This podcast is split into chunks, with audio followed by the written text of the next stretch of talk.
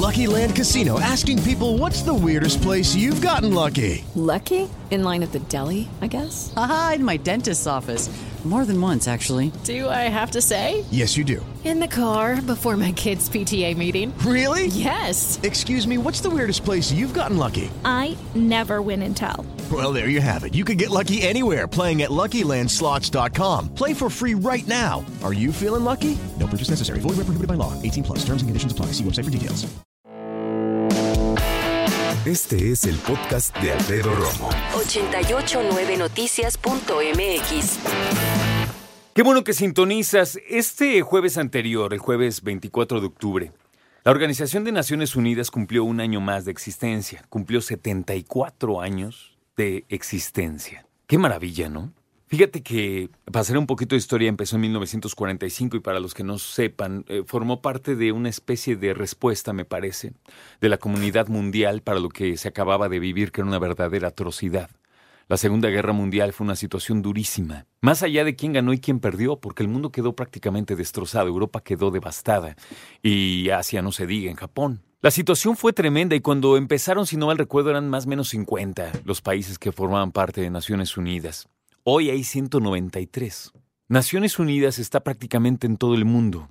Y ya después de que tuvieron sus festejos bien merecidos, yo quise llamar a Mariana Castro. Mariana Castro es oficial eh, nacional de información del Centro de Información para México, Cuba y República Dominicana de Naciones Unidas México. Mariana, nos volvemos a encontrar frente al micrófono. Hola Alfredo. Qué gusto. tal? Qué gusto. Gracias Bienvenida. Por, gracias por recibirnos y abrirnos la puerta. Y este jueves pasado yo me preguntaba, Naciones Unidas cumple 74 años, ha hecho tantas cosas, pero nosotros como mexicanos, como citadinos, ¿cómo sentimos a Naciones Unidas? ¿Qué hay en nuestro entorno que Naciones Unidas esté trabajando?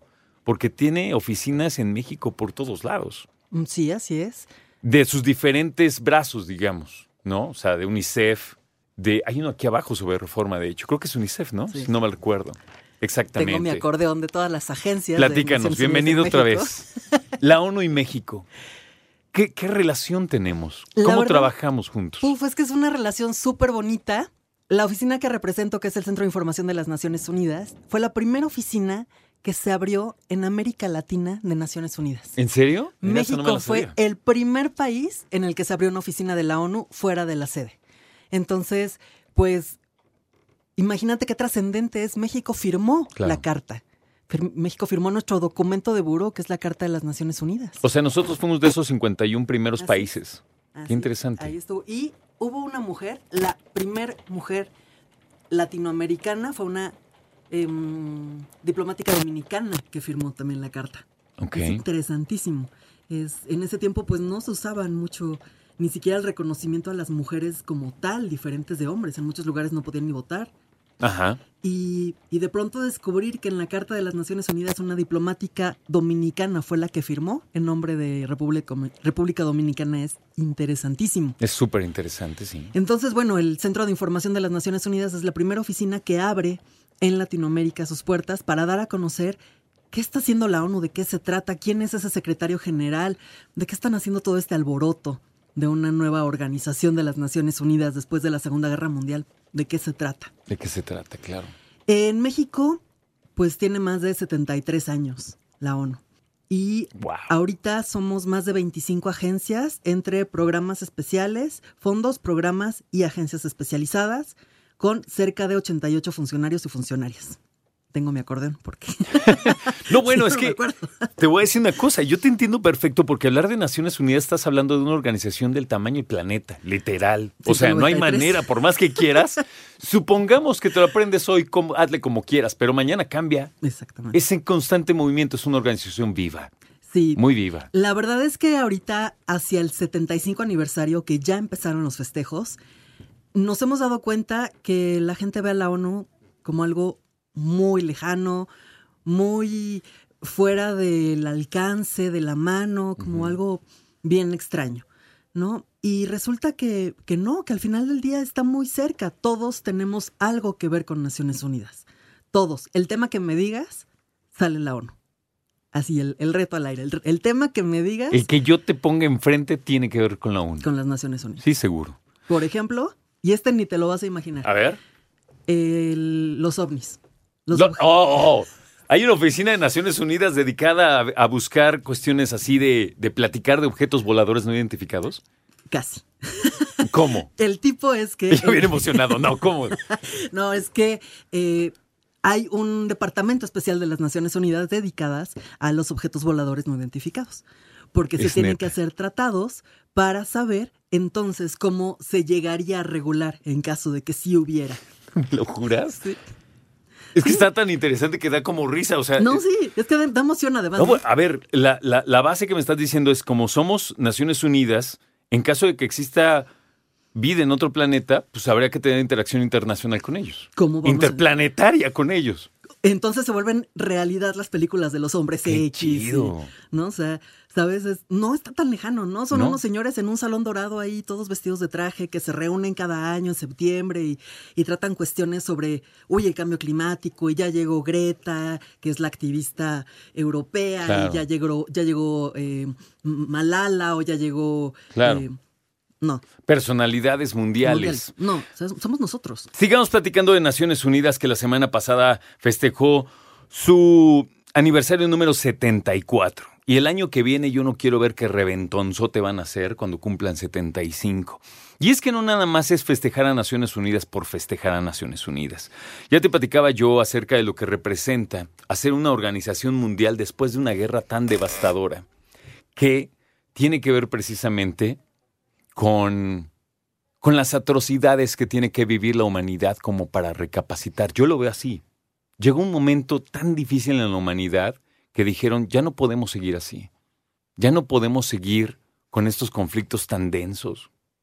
Quiero leerte de este libro chiquito que se llama Carta de las Naciones Unidas, que de este libro chiquito se endereza gran parte de la historia de la humanidad. Dice Carta de las Naciones Unidas y Estatuto de la Corte Internacional de Justicia. Por favor, escuche esto, es muy romántico, es muy lindo, en serio.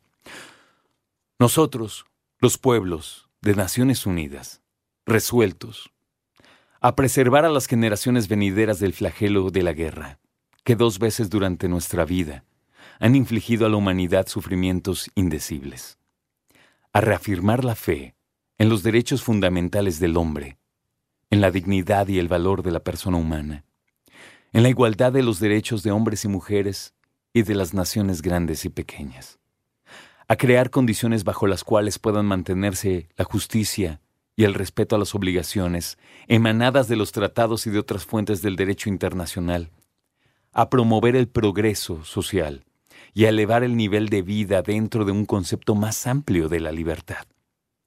Y con tales finalidades, a practicar la tolerancia y a convivir en paz como buenos vecinos, a unir nuestras fuerzas para el mantenimiento de la paz y la seguridad internacionales, a asegurar, mediante la aceptación de principios y la adopción de métodos, que no se usará la fuerza armada, sino en servicio del interés común, y a emplear un mecanismo internacional para promover el progreso económico y social de todos los pueblos. Hemos decidido aunar nuestros esfuerzos para realizar estos designios. Por lo tanto, nuestros respectivos gobiernos, por medio de representantes reunidos en la ciudad de San Francisco, que ha exhibido sus plenos poderes encontrados en buena y debida forma, han convenido en la presente Carta de las Naciones Unidas y por este acto establecen una organización internacional que se denominará las Naciones Unidas. ¡Qué bonito! Esto es la utopía, amigos. Es lo que la gente desea de este planeta. Vivir en paz, vivir tranquilos, vivir respetándonos.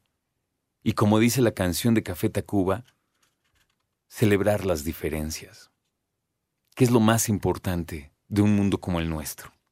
Con nosotros Mariana Castro, Mariana de Naciones Unidas. Mariana, hemos platicado acerca de cómo darnos cuenta qué tan cerca está Naciones Unidas de nosotros y cómo trabaja no solo para México, sino para el planeta. Son muchos los brazos de Naciones Unidas. No, no quiero yo omitir ninguno, ¿verdad? Pero hay unos que sí son más conocidos, más nombrados que otros, como por ejemplo la UNESCO, como por ejemplo UNICEF, como por ejemplo eh, Naciones Unidas Derechos Humanos, la CEPAL, que tiene que ver precisamente con América Latina y el Caribe, ONU-SIDA, el de mujeres, ¿dónde lo dejé? ONU Mujeres. ONU Mujeres, claro, por supuesto. El de la población también es muy importante. Fondo de población. ¿Cómo empaparnos de más información o cómo ellos se acercan a nosotros? En términos prácticos, reales y cotidianos, últimamente es a través de las redes sociales. Ok. O sea, la verdad es que no estamos tan lejos como es- piensan que estamos y no estamos tan cerca como quisiéramos estar de todos y todos los habitantes del, del país. O sea, a través de redes sociales, que es en Twitter, nos encuentran como arroba ONUMX. Ahí en, en Twitter pueden encontrarnos a una arroba de distancia. En Facebook es arroba ONUMEX, es ONUMEX, pero ONU M mayúscula. Ahí encuentran toda la información que tiene que ver con las agencias de las Naciones Unidas, los fondos, los eh, programas especializados, qué hacen en trabajo conjunto, a qué se dedican cada uno de los programas, qué proyectos tiene el Fondo de Población, qué proyectos tiene el, el PNUD, que es el Programa de las Naciones Unidas para el Desarrollo. Hay infin- son más de 25 agencias. Sí, muchísimas. Todas y muy grandes cada una. Y muy grandes, pero además todas tienen un mandato diferente. Nosotros conocemos mandato como una línea de acción. Ok. Por ejemplo, FAO se dedica a la alimentación y a la agricultura, pero también tiene que ver con todo este tema de los objetivos de desarrollo sostenible que se ha venido dando desde el 2015, que de hecho se firmó en la sede de las Naciones Unidas. De ahí surge el compromiso de los pueblos hacia los pueblos. De eso se trata esta nueva empatía. Es, es muy bonito lo que dices, ¿no? Es lo que queremos todos de vivir en paz, del desarrollo común, ¿hacia dónde vamos? Pues no está tan lejos. Y si es la, la mera utopía, es para un internacionalista, es como Claro. el sueño dorado. Absolutamente. Pero cuando te das cuenta que eres ciudadano, pues también es mi sueño dorado salir de, de aquí de las lomas y que no me asalten, Claro. llegar en, cal, en paz, llegar eh, segura, sana, ¿no? Y, y todo eso también lo voy construyendo yo misma, con mi entorno. Dime una cosa, yo aquí tengo una publicación de Naciones Unidas que dice 170 acciones diarias para transformar nuestro mundo y yo sé que en el metro de la Ciudad de México tienen videos que van soltando precisamente información sobre cómo tener, perdón, cómo transformar nuestro entorno, nuestro mundo. Cómo tener el entorno bonito. ¿Qué de esos videos? Sí, eh, es una campaña que hemos lanzado desde hace mm, tres años ya, cuatro años ya, en cómo ir sensibilizando a las personas. Más de cinco millones de personas diarias transitamos por el metro. Entonces, pues qué mejor que si hay un mensaje por ahí en una pantalla que te diga, bueno, ¿y yo cómo puedo comprometerme con el medio ambiente? Estoy harta de leer en todas partes que me lo digan y del cambio climático que unos creen, que unos no creen. Bueno, en realidad, ¿yo qué puedo hacer por el entorno? Y de pronto la gente como que se intimida y dice, ay, esto es como de responsabilidad social. No, no, no. Es tan fácil como si no te acabaste tu cuaderno, ya sea en el trabajo, porque en el trabajo también usamos cuadernos Sí, claro. no te lo acabas, pues quítale las hojas y junta más cuadernos y llévalos a una escuela, donde los niños no pueden comprar cuadernos. Yo, que Naciones Unidas tiene un día que es el, 20 el 24 de octubre y que tú y yo en algún punto vimos a nuestros compañeros o nosotros mismos desfilamos con alguna bandera del mundo en la primaria, ¿no? Para festejar el Día de Naciones Unidas. Sí. A algunos les tocó el privilegio de incluso dar el discurso de Naciones Unidas. Y yo me acuerdo que lo que yo leí hace ratito, lo leí precisamente en un punto, eh, porque eso se leía en mi primaria, ¿no? Mira, aquí tengo el mensaje del secretario con motivo de Naciones Unidas de este año. ¿Qué fue lo que dijo el secretario? El día de, y cito, el Día de las Naciones Unidas pone de relieve la per- pervivencia de los ideales de la Carta aprobada tal día como hoy hace 74 años, que fue lo que te leí hace ratito. Ante un panorama mundial turbulento, la Carta sigue siendo nuestro referente moral compartido. En los tiempos que vivimos de cambios vertiginosos, las Naciones Unidas mantienen centrada la atención en los problemas reales de la gente real. Eso lo digo yo, imagínate qué importante. Regreso al texto. Trabajamos por una globalización justa y para que se tomen medidas ambiciosas en la acción climática. Abogamos por los derechos humanos, por la igualdad de género y porque se responda con un no a cualquier tipo de odio. Nos esforzamos por mantener la paz y llevamos asistencia vital a millones de personas atrapadas en conflictos armados. La organización en sí misma es cada vez más ágil y responsable al tiempo que se mejora el apoyo en los países. El próximo año se celebra el 75 aniversario de Naciones Unidas. Este hito es un momento decisivo para forjar nuestro futuro al unísono. Les invito a sumarse a la conversación para que nosotros los pueblos promovamos nuestro bienestar unidos. Muchas gracias y firma el señor Antonio Guterres, de Portugal, por cierto, que asumió apenas el año antepasado, eh, pues la cabeza de Naciones Unidas.